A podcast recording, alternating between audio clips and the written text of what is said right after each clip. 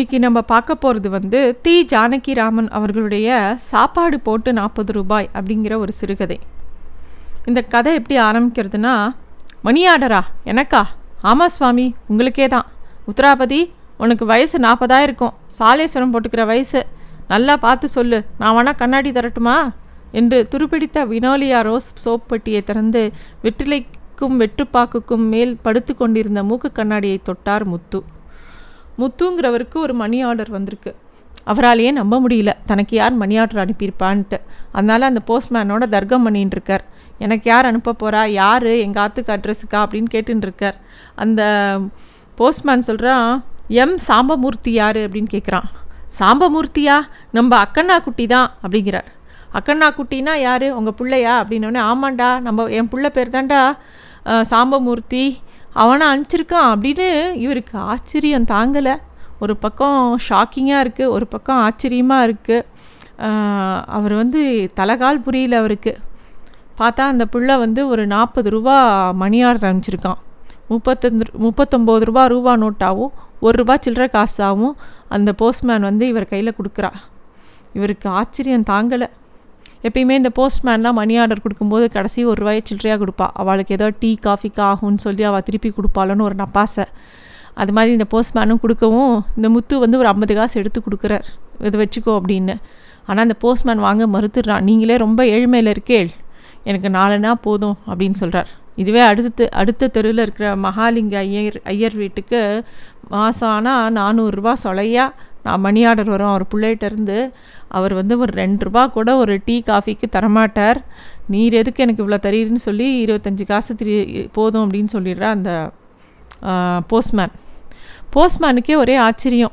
என்னது உங்கள் பிள்ளைக்கு வேலை கிடச்சிடுதா அப்படின்னோடனே இவர் முத்துக்கு அந்த எக்ஸைட்மெண்ட் தாங்கலை. அவர் வந்து ஆமாம் நம்ம அக்கண்ணா குட்டி மெட்ராஸில் வேலையாக இருக்கான். நான் தான் வந்து செட்டியார் வாழ் எம்கேஆர் செட்டியார் வாழ் அவர் கால் கையில் விழுந்து நம்ம பிள்ளைக்கு ஏதாவது வேலை பண்ணி வையும்னு கேட்டு அவரும் மெட்ராஸில் யாரோ ஒரு பெரிய வக்கீல் வந்து கூட மாட வேலை செய்ய ஒரு புள்ள வேணும். பசங்களெல்லாம் ஸ்கூலில் விட்டு கூட்டின்னு வர கூட மாட வேலை செய்ய ஒரு புள்ள வேணும்னு கேட்டா நான் தான் வந்து நம்ம அக்கண்ணாவை அனுப்பிச்சி வச்சேன். வக்கீல் ஆத்துலேருந்து யாரோ மெட்ராஸ் போகிறவா காரில் போன அவளோடையே அனுப்பிச்சி வச்சுட்டேன் அவன் போய் ஒன்றரை மாதம் ஆச்சு இப்போ தான் அவன் வந்து சம்பளம் அனுப்பியிருக்கான். நம்ம பிள்ளையா என் பிள்ளையா சம்பளம் அனுப்பியிருக்கான் அப்படின்னு எனக்கு ஆச்சரியமாக இருக்குது அப்படின்னு அதாவது இவருக்கு தாங்கலை. ஒரு பக்கம் சந்தோஷம் ஒரு பக்கம் அதிர்ச்சி. இவர் பாட்டு புலம்ப ஆரம்பிச்சிடுறார் ரோட்டில் நின்றுட்டு இது இவன் மனைவிக்கு பிடிக்கல. இவன் மனைவி வெளியிலேருந்து உள்ளேருந்து வெளியில் வரா வந்து அந்த பணத்தை வாங்கி ஒரு டப்பாவில் போட்டுட்டு டக்குன்னு உள்ளே போகிறா போதும் எல்லார்கிட்டேயும் போய் டப்பட்டை அடிச்சிக்க அடிச்சுக்க வேண்டாம் அப்படின்னு ஒரு மாய் பல்ல கடிச்சுன்னு சொல்கிறா இவரும் உள்ளே வந்துடுறார் அதுக்குள்ளே வந்து நேராக ரெண்டு பேரும் சுவாமி படத்து முன்னாடி அந்த பணத்தை வச்சு நமஸ்காரம் பண்ணுறாங்க நான் இவாளுக்கு வந்து இவா புள்ள வந்து இந்த அளவுக்கு உருப்பிடுவான் அப்படிங்கிற ஒரு எண்ணமே இல்லை. அப்போ தான் அவர் மனைவி வந்து இவரை உத்து பார்க்குறா. இந்த முத்துங்கிறவர் வந்து பார்க்க நன்னா இருந்தவர் தான் ஒரு காலத்தில். திடீர்னு இந்த ஏழு வருஷமாக கிழடு தட்டு போய் ரொம்ப வயசான மாதிரி ஆயிட்டார். இது தலையெல்லாம் நரைச்சி போச்சு பல்லெல்லாம் கோட கோணலாக போயிடுத்து இந்த தோல் விட்டு போச்சு கட்டு மஸ்தான உடம்பு வந்து விட்டு போச்சு தொலை தொலைன்னு ஆயிட்டார். அவர் அவர் முகத்தில் ஒரு கவலை ரேகை ஓடிண்டே இருக்குது எல்லாமே அவர் பிள்ளைய பற்றின ஒரு கவலை தான் அவருக்கு. இவருக்கு இவளுக்கு வந்து அந்த ம அவள் மனைவிக்கு ரொம்ப தோன்றுறது இவர் இவ்வளோ வயசானவராக ஆயிட்டாரே அப்படின்னு சொல்லி அவளுக்கு தோன்றுறது அதே சமயம் அவள் பிள்ளைய பற்றி நினச்சிக்கிறான் இந்த பிள்ளை வந்து ஒரு அசட்டு பிள்ளை. இவனுக்கும் போய் ஒருத்தன் வேலையை கொடுத்து நாற்பது ரூபா சம்பளமும் போட்டு கொடுத்து சாப்பாடும் கொடுத்து வச்சுட்டு இருக்கானா அவன் எவ்வளோ அசடாக இருப்பான் அப்படின்னு யோசிக்கிறான் அப்புறம் இன்னொரு பக்கம் தோன்றுறது அவளுக்கு. ஒருவேளை தான் புள்ள அக்கண்ணா குட்டி நிஜமாவே சமத்து தானோ அதாவது நம்மளோட பிள்ளையோட பெருமை நமக்கே தெரியாது. வெளியில் போனால் அவன் வேறு மாதிரி இருப்பான். ஒருவேளை அவன் வெளியில் சாமர்த்தியமாக இருக்கான். நமக்கு தான் அசடுன்னு தோணித்தோ? அப்படிலாம் அவன் என்னலாமோ யோசிக்கிறாள் இவன் இந்த பக்கம் யோசிக்க அவருக்கு முத்துக்கு வந்து ஒரே சந்தோஷமாக இருக்குது இன்றைக்கி எனக்கு கொஞ்சம் காசு கொடு. நான் போய் கீரை தண்டும் ஏதோ ஒரு காயும் வாங்கிட்டு வரேன். இந்த ஏதாவது பு வகனையாக சமைச்சு போடு அப்படிங்கிறார். ஏன்னா தினமும் இவா ஏழ்மைக்கு அவரால் ஒரு வத்தக்கிழமும் சுட்டு அப்பளாமும் தான் வாத்தில் சமையல் பண்ண முடிஞ்சது. உடனே இவளும் ஒரு நாலு நாள் எடுத்து கொடுக்குறா. அவர் சந்தோஷமாக காவேரியில் போய் குளிச்சுட்டு அப்படியே காய் வாங்கிட்டு வரேன் அப்படின்னு சந்தோஷமாக போகிறார் போகும்போது அவருக்கு பல விஷயம் நினப்பு வருது. முக்கியமாக அவர் பிள்ளைய எப்போ பாரு நீ உருப்பிட மாட்டேன் உருப்பிட மாட்டேன்னு எப்போ பாரு சபிச்சு திட்டிகிட்டே இருப்பார். இப்போ அந் அப்பேற்பட்ட பிள்ளை ஒரு நாற்பது ரூபாய் அனுப்பிச்சு நம்ம மூஞ்சிலெலாம் கறியை பூசிடுதே அப்படின்னு அவருக்கு தோன்றுறது. அவ்வளோ ஒரே பிள்ளை தான் இவாளுக்கு. அந்த ஒரு பிள்ளையும் ஒரு அசடு அப்படிங்கிற மாதிரி இவாளுக்கு ஒரு நினப்பு. எதுக்கும் லாய்க்கில்லையோ அப்படின்னு ஒரு நினப்பு. எப்பயுமே குழந்தைகள் வந்து அப்பா அம்மாவை கொண்டுக்காது தாத்தா பாட்டியை கொண்டுக்கும் அப்படின்னு சொல்லுவாள் ஆனால் இந்த புள்ள வந்து இவனோட மாமாவை கொண்டிருக்கோ அப்படின்னு இந்த முத்துக்கு தோன்றுறது. ஏன்னா அந்த பிள்ளையோ எப்போ பாரு மூக் அந்த பிள்ளை எப்படி இருப்பான்னா அக்கனா குட்டி மூக்கில் வற்றாத ஜலதோஷம். ஆஹ் ஆ என்று நிமிஷத்துக்கு ஒரு உறிஞ்சல். முட்டிக்கால் முட்டிக்கை குதிக்கால் கீழே படாமல் இரண்டு குதியிலும் முள்குத்தினார் போன்ற ஒரு விந்து நடை. வாயை சற்று திறந்தாலே ஓட்டுக்கூரை மாதிரி பல்வரிசை வரிசையிலை கோணல். ஓடு மாற்றி நாலு வருடமானார் போல். அந்த பல்லுக்கு ஏற்ற சொல் எச்சில் குளித்து குளித்து வரும் ஒவ்வொரு பேச்சுக்கும். எப்போ வந்தே எப்போ வந்தேல் மாமா சேக்கியமா நாலாளன் சேக்கியமா தானா? அப்படிம்பானா உனக்கு நாலாளன் நாராயணன்கிறது கூட சொல்ல வராது நாலாளன் அப்படின்னு தான் சொல்லுவான். அவ்வளோ அவனோட வாயில் வந்து குழரும் பேசறச்ச. படிப்பும் வரல. எலிமெண்ட்ரிக்கு மேலே அவனுக்கு ஏறலை படிப்பு. அஞ்சு வருஷம் வீட்டோடு இருந்தான். அப்புறமா இவராக பார்த்து ஒரு மளிகை கடையில் வேலைக்கு சேர்த்து விடுறார். ரெண்டு நாள் வேலைக்கு போகிறான் திடீர்னு அங்கே ஒரே கலாட்டா. ஏன்னா எண்ணெய் எதையோ கொட்டிவிட்டான் மளிகை கடையில். வேலையும் போயிடுத்து அவனுக்கு. சரி மளிகை கடை வேலை தான் சரியாக வரலன்னு சொல்லிட்டு சைக்கிள் கடையில் சேர்த்து விட்டா ரெண்டு நாள் காற்றடிச்சிட்டு மாறு வலிக்கிறதுன்னு சொல்லிட்டு வீட்டில் வந்து படுத்துன்றான். அப்புறம் நான் போகமாட்டேன்னு அடம் பிடிக்கிறான். சரி கொஞ்ச நாள் அப்படி விட்டு பார்த்துட்டு அவனை கொண்டு போய் ஒரு மரக்கடையில் வேலைக்கு சேர்த்தா? அங்கே போய் கையில் காலில் ஸ்லாம்பை குத்திண்டு அப்பா நான் இனிமேல் அந்த கடைக்கு போக மாட்டேன்னு அழறான் இப்போ பாரு திண்ணையிலே உட்காந்து வாசலில் போகிற வெள்ளாட்டுக்குட்டியும் மூக்கை உறிஞ்சிட்டு உறிஞ்சிட்டு வேடிக்கை பார்த்துட்டு இருப்பான். இல்லாட்டா பக்கத்தாத்து பொண்ணோட உட்காந்து நேற்றுக்கு ரிசக வாகனம் பார்க்கலையா? நீ தூக்கி போயிட்டியே? அப்படின்னு ஏதோ திருநாள் செய்தியை பற்றி பேசின்னு இருப்பான். இப்படி தான் இருந்தான் அந்த புள்ள. சுவாமி நினைத்தா என்ன செய்ய மாட்டார்? ஊமைக்கும் அசு அசடுகளுக்கும் அவர்தானே கண்? என்னப்பா வைத்தீஸ்வரா இந்த மட்டுமாவது பாதை காட்டினியே அப்படின்னு யோசிக்கிறான். மொத தடவை வந்து அந்த பிள்ளை வந்து பணம் அனுப்புறச்ச ரொம்ப ஆச்சரியமாக இருந்தது. ரெண்டாவது மாதமும் அனுப்பிச்சான் அப்பயும் அவளுக்கு ஆச்சரியம் போகலை. மூணாவது மாத சம்பளமும் அனுப்பிச்ச அனுப்பும்போது கொஞ்சம் பயமாகவே இருந்தது. அஞ்சாவது மாதம் கொஞ்சம் தாமதமாக வந்தது. சம் சம்பளம். கோபம் வந்தது. ஆனால் கோபா கோபத்தை சமாளிச்சுட்டு கஷ்டமோ நஷ்டமோ இந்த பிள்ளை பணம் கொடுத்து இவா இருக்கணும்னு அவசியம் இல்லை. இருந்தாலும் அந்த பிள்ளைக்கு ஒரு ஒரு ஒரு நிலையான ஒரு வருமானம் வர ஆரம்பிச்சிடுது அப்படிங்கிறது இவருக்கு ஒரு மனசில் ஒரு தெம்பாக இருந்தது. இந்த பையனை நினச்சி நினச்சி தான் இவருக்கு உடம்பே வீணாக போச்சு. இல்லாட்டி இந்த முத்துங்கிறவர் பெரிய சமயக்காரர். ஏலா ஒரு பண்ணையில் இவரை வந்து எல்லா கல்யாணம் டின்னர் டிஃபன் அது இதுன்னு எல்லா எந்த ஒரு ஃபங்க்ஷன்னாலும் இவரை தான் சமையலுக்கு கூப்பிடுவா. இந்த பிள்ளைய பற்றி பற்றி எப்போ பாரு கவலைப்பட்டதில் இவருக்கு அடிக்கடி ஒரு குழப்பம் வர ஆரம்பிச்சிடுத்து. இதில் உப்பு போட்டோமா? இதில் உப்பு போடலையா? எதுலேயுமே ஒரு தீர்மானமாக இருக்க முடியல. இப்போ இந்த மணி ஆர்டர் வாங்கும்போது கூட இப்போ இந்த பிள்ளை நன்னா இருக்கான்னு தோணினா கூட திருப்பியும் பழையபடி இவரால் ஒரு வேலையை தீர்மானமாக செய்ய முடியுங்கிற நம்பிக்கை போயிடுது. அப்போ அந்த மாதிரி ஒரு சமயத்தில் தான் வண்டிக்கார தெருவிலேருந்து வக்கீல் குமாஸ்தாவோட காரியஸ்தன் வைத்தியநாதன் வேகமாக வந்து உங்களை வந்து அண்ணாவையர் கூப்பிட்றார் அண்ணாவையர் கூப்பிட்றார் அப்படின்னு சொல்கிறான் இந்த அண்ணாவையர் யாருன்னா வக்கீலுக்கு ஒரு குமாஸ்தா ஒரு வக்கீல் இருக்கான் அவனுக்கு குமாஸ்தா. அந்த குமாஸ்தாவுக்கு இந்த அண்ணாவையரே ஒரு குமாஸ்தா. இவருக்கு நாலஞ்சு அசிஸ்டண்ட்டு காரியஸ்தர்கள்னு சொல்கிறா அவளாம் இருக்கா. இந்த ஆள் அண்ணா வையாருங்கிறவன் முதல்ல வக்கீலே கிடையாது. முதல்ல சாதாரண சமயக்காரனாக இவரு கீழே தான் வேலை பார்த்தான். திடீர்னு ஒன்றா வக்கீலுக்கு அசிஸ்டண்ட்டாக போய் ஜாயின் பண்ணான் இப்போ இவனே பல பஞ்சாயத்து வக்கீல் மாதிரி ஆயிட்டான் இவனே. ரெண்டு மூணு பஞ்சாயத்தை பண்ணி வைக்கிறது இந்த பேரம் பேசி முடிச்சு கொடுக்கறது இந்த மாதிரி வேலையெல்லாம் பண்ணி பெரிய செல்வந்தராக ஆயிட்டான். இப்போது வந்து அவர் தான் கூப்பிட்டு விட்டுருக்கார். அந்த அவர் வந்து அது மட்டும் இல்லை அக்கண்ணா குட்டியை பல இடத்துல வேலைக்கு சேர்த்து விட்டது அவர் தான். அதனால் அவரோட வார்த்தையை தட்ட முடியாமல் முத்து அவரை போய் பார்க்க போகிறா அப்போ வந்து அவர் சொல்கிறார் வா வா முத்து நான் வந்து பட்டணத்துக்கு போகலான் இருக்கேன். மெட்ராஸுக்கு போகணும். ஹைகோர்ட்டில் ஏதோ ஒரு கேஸ் இருக்குது எனக்கு ஒரு வாரமாக ஜுரம். முந்தா நாள் தான் ஜலம் விட்டுண்டேன். நாளைக்கு அர்ஜென்ட்டாக கேஸ் ஹைகோர்ட்டில் அதனால் போகணும். நீ கூட துணைக்கு வரையா? கூட வந்தேன்னா நீ ஏதோ சமையல் பண்ணி போடு எனக்கு ரச சாதமோ தொகையலோ ஏதோ பண்ணி போடு. ஏன்னா எனக்கு வெளியில் ஹோட்டல் எல்லாம் சாப்பிட்றதுக்கு சௌரியப்படாது ஏன்னா உடம்பு இன்னும் சரியாக போகலை அப்படிங்கிற. உடனே இவருக்கு ஒரே சந்தோஷமாயிடுது. கண்டிப்பாக வரேனே இதில் என்னது? நான் உடனே வரேன் அப்படின்னு. உனக்கு வேறு எந்த வேலையும் இல்லையே. யார்கிட்டயா அட்வான்ஸ் வாங்கியிருக்கியானா? அதெல்லாம் எதுவும் வாங்கல. நான் உங்களோட மெட்ராஸ்க்கு வரேன். நான் வந்தாலும் அங்கே வந்து அக்கண்ணா குட்டி அங்கே தான் இருக்கான் அவனை பார்த்து நாலஞ்சு மாதம் ஆச்சு. உங்களோட வந்த சாக்கில் அவனையும் பார்க்க முடியும் உங்கனும் அப்படின்னு சொல்கிறா அதுக்கு என்ன வா ஏன் போய் பார்க்கலாமே? அப்படின்னு சொல்லிவிட்டு இவன் கையில் ஒரு இருபது ரூபாயை கொடுக்குறார் அதை கூச்சமாக வாங்கிக்கிறார் முத்து. அவரும் கிளம்பி இவரோட வக்கீலோட வக்கீல் இல்லை வக்கீலோட குமாஸ்த அன்னவையரோட போகிறார் மெட்ராஸ்க்கு. போனால் அங்கே ரெண்டு மூணு நாள் இருக்கா? மூணு நாளில் வந்து அவருக்கு ஃப்ரீ டைமே கிடைக்கல. சரியாக இருந்தது. ஏன்னா எல்லா இடத்துக்கும் இந்த குமாஸ்தாவோட போக வேண்டியிருந்தது முத்துக்கும். ஏன்னா அவருக்கு உடம்பு சரியில்லாதனால அவருக்கு ஹெல்ப்புக்கு கூட போனார். நாலாவது நாள் வந்து அண்ணாவையர் சொன்னால் இன்றைக்கி சக்கரை பொங்கல் பண்ணு. இன்றைக்கி எனக்கு உடம்பு தெம்பாக இருக்குது நானே போய்க்கிறேன். நீ வேணால் உன் பிள்ளைய பார்க்கணும் நீ ஏன் போய் பார்த்துட்டு வா அப்படின்னு சொல்லிட்டு நான் வக்கீல் நான் கோர்ட்டுக்கு வரைக்கும் போகிறேன் நீ போயிட்டு சாயந்தரத்துக்குள்ளே வந்துடும் ராத்திரி நமக்கு வண்டி இருக்குது நம்ம ஊருக்கு போகலாம் அப்படின்னு சொல்கிறார் சரி அப்படின்னு சொல்லிவிட்டு முத்துக்கு ஒரே சந்தோஷம். சக்கரை பொங்கல் பண்ணுறார் ஒரு டப்பாவில் கொஞ்சம் எடுத்து வச்சுக்கிறார். ஒரு டவுன் பஸ்ஸில் ஏறி டி நகர் பக்கம் போகிறார் அந்த வீட்டு விலாசத்தை தேடிட்டு போகிறார் எங்கே அவர் புள்ள வேலை பார்க்குறாரோ அந்த வீட்டை நோக்கி போகிறார் போனால் அந்த விலாசத்தை கண்டுபிடிக்கிறது ரொம்ப கஷ்டமாக இல்லை ரொம்ப சுலபமாக இருந்தது. போனால் பெரிய வீடு இல்லை அது அரண்மனை மாதிரி ஒரு பெரிய பங்களா. அங்கே போய் பார்த்தா அங்கே நாலஞ்சு பசங்க விளையாடின்னு இருக்கு வாசலில்.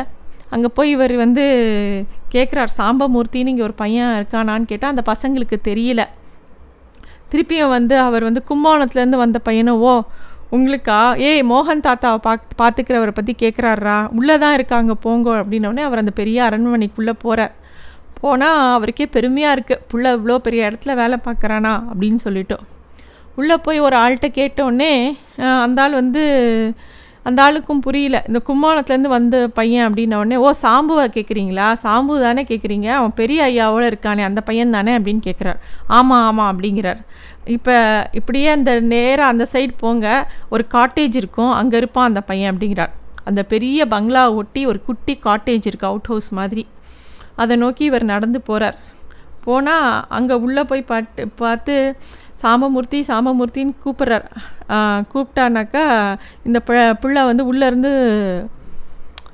யாரோ சத்தம் கேட்குறதேன்னு யாரோ எட்டி பார்க்குறா. சார் சார்னு இவர் கூப்பிட்டு பார்க்குறாரு. யாருன்னொடனே நான் தான் சொல்லிட்டு உள்ளே நுழையிறார் அங்கே ஒரு பெரிய மேஜை அதன் மேலே தடித்தடியாக கணக்கு புத்தகங்கள் அதன் பின்னால் ஒரு நாற்காலியில் ஒரு பெரியவர் உட்கார்ந்துருக்கார். அவர் முகத்தில் கரு கருப்பு கண்ணாடி மேஜையில் ஒரு நீல கடுதாசி அதன் மேல் வரைபடம். அதைத்தான் பார்த்து கொண்டிருக்கிறார். ஒரு பையன் பக்கத்தில் நின்று அவருடைய தலையை கிராப்பு தலையை வரக்கு வரக்கு என்று சொரிந்து கொண்டிருந்தான். அவரை பார்த்தா கருப்பு கண்ணாடி போட்டுருக்கிறவரை பார்த்தா கொஞ்சம் கருப்பாக தான் இருக்கார். அவர் கருப்பு கண்ணாடியை கட்டாமலே இவரை நின்று நிமிந்து பார்க்குறார். அக்கண்ணாவோட குட்டி தான். எப்பா அப்படின்னு கூப்பிட்றான் அந்த பையன். அக்கண்ணாவோட குட்டியோட குரல் தான். அந்த வெயிலேருந்து நம்ம அந்த ஒரு ரூம்குள்ளே டக்குன்னு போனால் கண்ணு தெரியாதோனோ அது மாதிரி இவருக்கு சரியாக கண்ணு தெரியல முத்து அவருக்கு. எப்பப்பா வந்த? அப்படின்னு அந்த பிள்ளை மூக்க உறிஞ்சுட்டே கேட்குறான் யார்ரா சாம்பு? அப்படின்னு அந்த இவர் கேட்குறார் அந்த தாத்தா. எங்கள் அப்பா மாமா அப்படின்னு சொல்லிட்டு அவர் தலையை சொரியறத நிறுத்தாமலேயே சொல்லி சொல்கிறான் அவன். எப்பப்பா வந்த? அப்படின்னு திருப்பி கேட்குறான் முத்து வந்து அந்த பெரியவரை பார்த்து நமஸ்காரம் சொல்கிறார் அவரும் நமஸ்காரம் நீங்கள் தான் சாம்பு அப்பாவா? வாங்கோ வாங்கோ அப்படின்னு சொல்கிறார் ஒரு நாற்காலியில் உட்காந்துக்கிறார் முத்து. அப்போ தான் வந்து பார்க்குறார் அவருக்கு உள்ளே வந்து இப்போ தான் அந்த உள்ளுக்குள்ளே இருக்கிற வெளிச்சம் அப்போ தான் அவருக்கு கண்ணுக்கு சரியாக வருது. அப்போதான் நன்னா பார்க்குறார். முகத்தை நன்றாக பார்த்தார் முத்து. உதடு அருந்தது மாதிரி அதைத்து தொங்கிற்று. கண்ண எலும்பில் இரண்டு அதைப்பு. காது வளையமெல்லாம் அதைப்பு. மேஜை மீது படிந்திருந்த கைகளை பார்த்தார். கைகள் படியவில்லை. கட்டை விரல் மற்ற விரல்கள் எல்லாம் மடங்கியிருந்தன. நீட்ட முடியாத விரல்கள் என்று பார்த்தாலே தெரிந்தது. அந்த இதெல்லாம் அவர் அப்போ தான் நோட்டீஸ் பண்ணுறார் அந்த பெரியவர் எப்படி இருக்காருன்னு.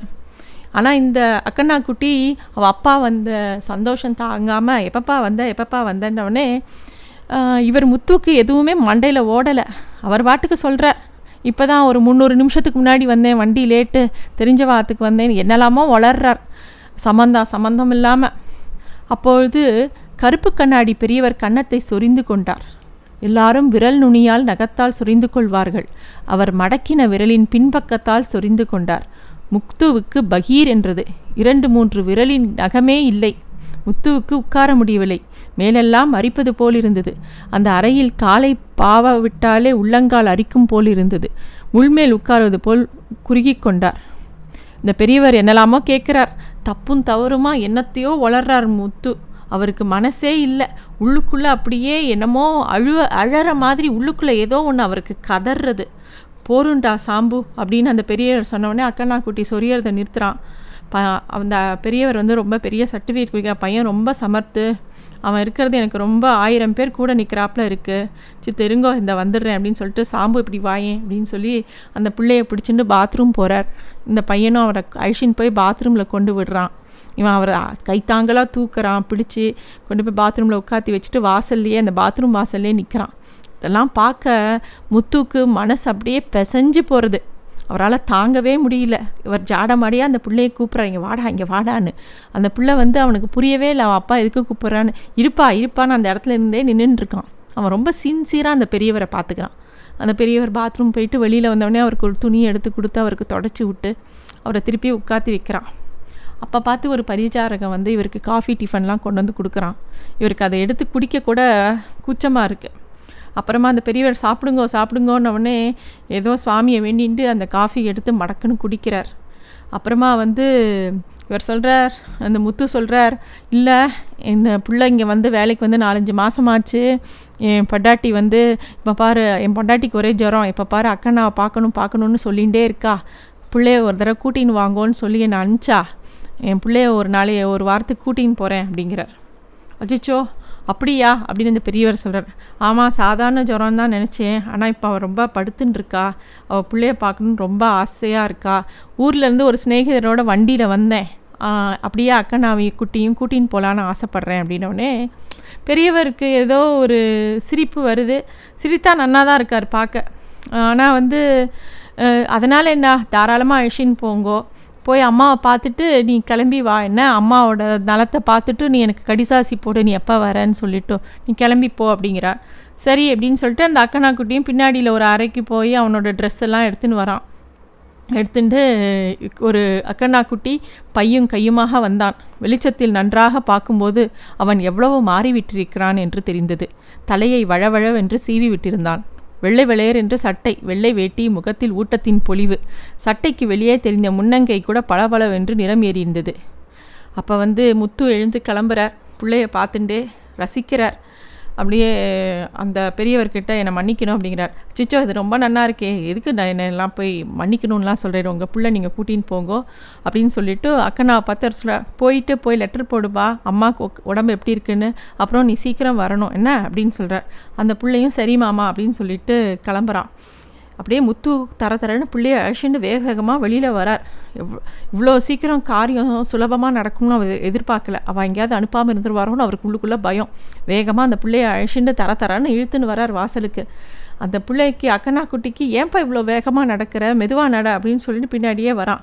அப்போ தான் முத்துக்கு அதாவது தன்னோட இயலாமல் அழுக கோபம் தான் பிள்ளை இந்த மாதிரி ஒரு இடத்துல வேலை பார்க்குறானே அப்படின்னு சொல்லிட்டு துக்கம் துக்கமாக வருது. ஏண்டா மக்கு? இந்த மாதிரி உடம்பு அந்த மாமாவுக்குன்னு நீ சொல்லவே இல்லையே அப்படிங்கிறான் முத்து. அதுக்கு அந்த பிள்ளை என்னப்பா உடம்பு? என்ன உனக்கு தெரியலையா? ரொம்ப கரிசனமாக தலையை சுழிஞ்சு விட்டுருந்தே. புத்தி தான் இல்லை. கண்ணு கூடவா அவிஞ்சு போச்சு உனக்கு? அப்படின்னோடனே உடனே அந்த பிள்ளை அப்போ தான் நிதானமாக சொல்கிறான் அப்பா இதெல்லாம் ஒட்டிக்காதுப்பா அப்படிங்கிறான் ஏன்? ஒட்டிக்காதுன்னா வாத்தில் இருக்கிற மனுஷாலாம் பண்ண மாட்டாளா? நீ எதுக்கு உன்னை வேலைக்கு வச்சுருக்கா? அப்படின்னு சொல்லிட்டு படக்குன்னு இழுத்துன்னு வந்து உன்னை நன்னா ஏமாத்திருக்காடா எல்லாரும் உன்னை? அசட்டு போனவேன் அப்படின்னு திட்டின்னு வரான் அப்புறம் போகும்போது உடனே அந்த பிள்ளை வந்து தன்னோட புஸ்தக நோட்லேருந்து ஒரு பேப்பர் எடுத்து பா காமிச்சு அப்பா இந்த பேப்பரை பாரு இதில் என்ன போட்டிருக்குன்னு? கொஞ்ச நாள் முன்னாடி ஒரு ராணி வந்தா. அவள் வந்து இந்த மாதிரி நிறையா இந்த மாதிரி உடம்பு இருக்கிறவாளெல்லாம் தொட்டு ஃபோட்டோ போட்டிருக்கா. இதெல்லாம் யாருக்கும் யாருக்கும் ஒட்டாதாம்ப்பா. நீ பாட்டுக்கு ஏதோ சொல்கிற இந்த பாரு இந்த படத்தை பாருனோடனே அவள் அப்பா அப்பா தான் அதை எடுத்து அந்த கண்ணாடி போட்டுன்னு அந்த படத்தை பார்க்குறா அப்பா எதுவும் படத்தை மட்டும் பார்க்காதப்பா கீழே என்ன எழுதியிருக்குன்னு வாசி. அப்படிங்கிறா. படத்தை மட்டும் பார்க்குறியே கீழே எழுதியிருக்குல்ல பாரு என்று விரலை அந்த வரிகள் மீது ஓட்டி காண்பித்தான் அக்கண்ணா. பாலாம்பிகேச்ச வைத்தியேச்ச என்று ஸ்லோகம் சொல்லிக்கொண்டே வினோலியா பெட்டியை திறந்து கண்ணாடியை எடுத்து மாட்டிக்கொண்டு படிக்க ஆரம்பித்தார் முத்து. இதுதான் இந்த சிறுகதை. இந்த சிறுகதையில் பல விஷயங்கள் நம்ம பார்க்கலாம். ஒன்று வந்து ஒரு அசட்டு புள்ள இவனால் என்ன பிரயோஜனம் அப்படின்னு நம்ம நினைக்கக்கூடிய ஒரு புள்ள இவ்வளோ ஒருத்தருக்கு ரொம்ப உபயோகமாக இருக்கான். பெருமாள் இந்த உலகத்தில் யாரையுமே அனாவசியமாக படைக்கல. எல்லாருக்கும் ஏதோ ஒரு காரியம் இருக்குது அந்த பிள்ளையோட உதவி அந்த பெரியவருக்கு அவ்வளோ தேவைப்படுறது. அந்த பிள்ளையும் அவர்கிட்ட அவ்வளோ அன்பாக கரிசனமாக அவ்வளோ அவரை நல்லா பார்த்துக்கிறான் அவனை அனுப்பக்கூட அவருக்கு மனசு இல்லை அதே சமயம் ஒரு அசடு அசடுன்னு சொன்ன பிள்ளை இது வந்து ஒட்டாதுப்பா. இது யாருக்கும் ஒட்டாது. இங்கே பாரு நியூஸ் பேப்பரில் கூட எழுதியிருக்கு. அப்படின்னு விவரமாக சொல்கிற அளவுக்கு தன்னை வளர்த்துன்னு இருக்கான். அதை அவள் அப்பாவுக்கு சொல்கிறான் அந்த பிள்ளை ஒரு அஞ்சாறு மாதம் அனுப்பிச்சி வச்ச பணம் வந்து அவள் அப்பாவை இத்தனை நாள் அசடுன்னு சொன்ன பிள்ளையோட வார்த்தையை கேட்க வைக்கிறது. அந்த அப்பாவும் அப்போ தான் கண்ணாடி போட்டுன்னு பிள்ளை ஏதோ முக்கியமாக சொல்கிறான்னு அதை படிக்க ஆரம்பிக்கிறார். அந்த அப்பாக்கும் பிள்ளைக்கும் உள்ள உறவே அந்த பணம் அனுப்பிச்சதுனாலையும் சரி அந்த புள்ள நிஜமாகவே பொறுப்பாக ஒரு இடத்துல வேலைக்கு இருக்காங்கிற ஒரு மன நிம்மதி அவன் அப்பாவுக்கு அந்த புள்ள மேலே ஒரு மரியாதையை உண்டாக்குறது அந்த அப்பாவும் அந்த பிள்ளை என்ன சொல்கிறான்னு கேட்குறதுக்கு ஆர்வமாக இருக்கார். இதே முன்னாடி இருந்த அக்கானாவாக இருந்தால் கேட்டிருப்பாளா? கேட்டிருக்க மாட்டா. இப்போ வந்து அந்த பிள்ளையும் வந்து இந்த மாதிரி ஒரு வெளி உலகத்தை பார்க்கும்போது தன்னை ஸ்திரப்படுத்திக்கிறான் ஒரு இடத்துல. நிறைய விஷயம் கற்றுக்கிறான் தன்னையே தன்னா சுத்தமாக வச்சுக்கிறான். ஏன்னா அவனோட அவனோட தலையை வாரின்னு இருக்கிற விதம் அவன் உடுத்தி இருக்கிற விதம் விதம் எல்லாம் பார்க்கும்போதே எல்லாருக்குமே அவன் மேலே ஒரு மரியாதை வர அளவுக்கு அவன் நடந்துக்க ஆரம்பிச்சிட்டான். ரொம்ப யதார்த்தமான கதை இது. இந்த மாதிரி நம்மளும் நிறைய பேரை பார்த்துருப்போம் நம்ம வாழ்க்கையில். இந்த கதை கொஞ்சம் நெகிழ்வாக கூட மனசை ஒரு நிமிஷம் ஆட்டி வச்சுடுத்து. இந்த கதையை ஆரம்பத்துலேருந்து தீஜா சொல்லும்போது நிறைய ரொம்ப சாதாரணமாக தான் வந்துட்டே இருக்குது திடீர்னு இந்த ஒரு மாதிரி ஒரு திடீர் திருப்பத்தை எதிர்பார்க்கல. என்னதான் ஒரு அசட்டு பிள்ளையாக இருந்தாலும் அந்த மாதிரி பிள்ளை ஒரு இடத்துல வேலை பார்க்குறது ஒரு அப்பானால் எப்படி தாங்கிக்க முடியும்? அந்த அப்பா அதுதான் கதறிடுறான். அப்படியே வான்னு கூட்டின்னு போகிறான் அந்த வீட்டில் இருந்து அந்த பிள்ளைய வாசலுக்கு கூட்டின்னு வரத்துக்குள்ளே அவன் மனசு படுற பாடு அந்த முத்துக்கு மனசு படுற பாடு தாங்க முடியாத அந்த எழுத்துக்களில். தீஜாவோட நூற்றாண்டு விழாவில் இந்த கதையை பகிர்ந்துக்கிறதுல எனக்கு ரொம்ப சந்தோஷம். நன்றி.